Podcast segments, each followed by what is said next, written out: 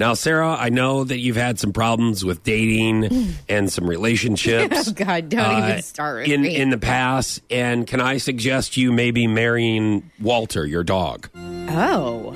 I mean, he loves me unconditionally anyway, so why wouldn't I? This woman married a dog on live TV. Uh, she's 49, and she's had the same problem you have. She's gone on dates. Picking the wrong people? However, she has had four failed engagements. oh, no. So she has decided to marry her golden retriever.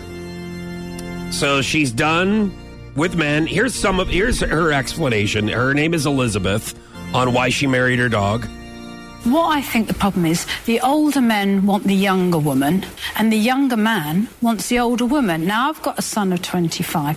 Men of that age are asking me out, seriously, and I can't do that. It's not right, you Do know. you want somebody a bit older than you? Well, yes. Okay, so that's not right, but it's it's right to marry your dog. Well, so she should, out of respect for her 25 year old son, she's not going to date someone that hi, that's his age. That's sure. weird. Well, and it's not weird going and marrying your dog. So yeah, good point. Yeah. no- I mean, I feel like I feel like th- a lot of people don't go through an actual ceremony, but they're pretty did. much married to their dog anyway. no, this this, was an actual ceremony. I know, but I'm just saying, like, uh, there, a lot of people would probably do this. You know, they treat their dogs better or their pets better than their partners, And be announced dog and woman. right?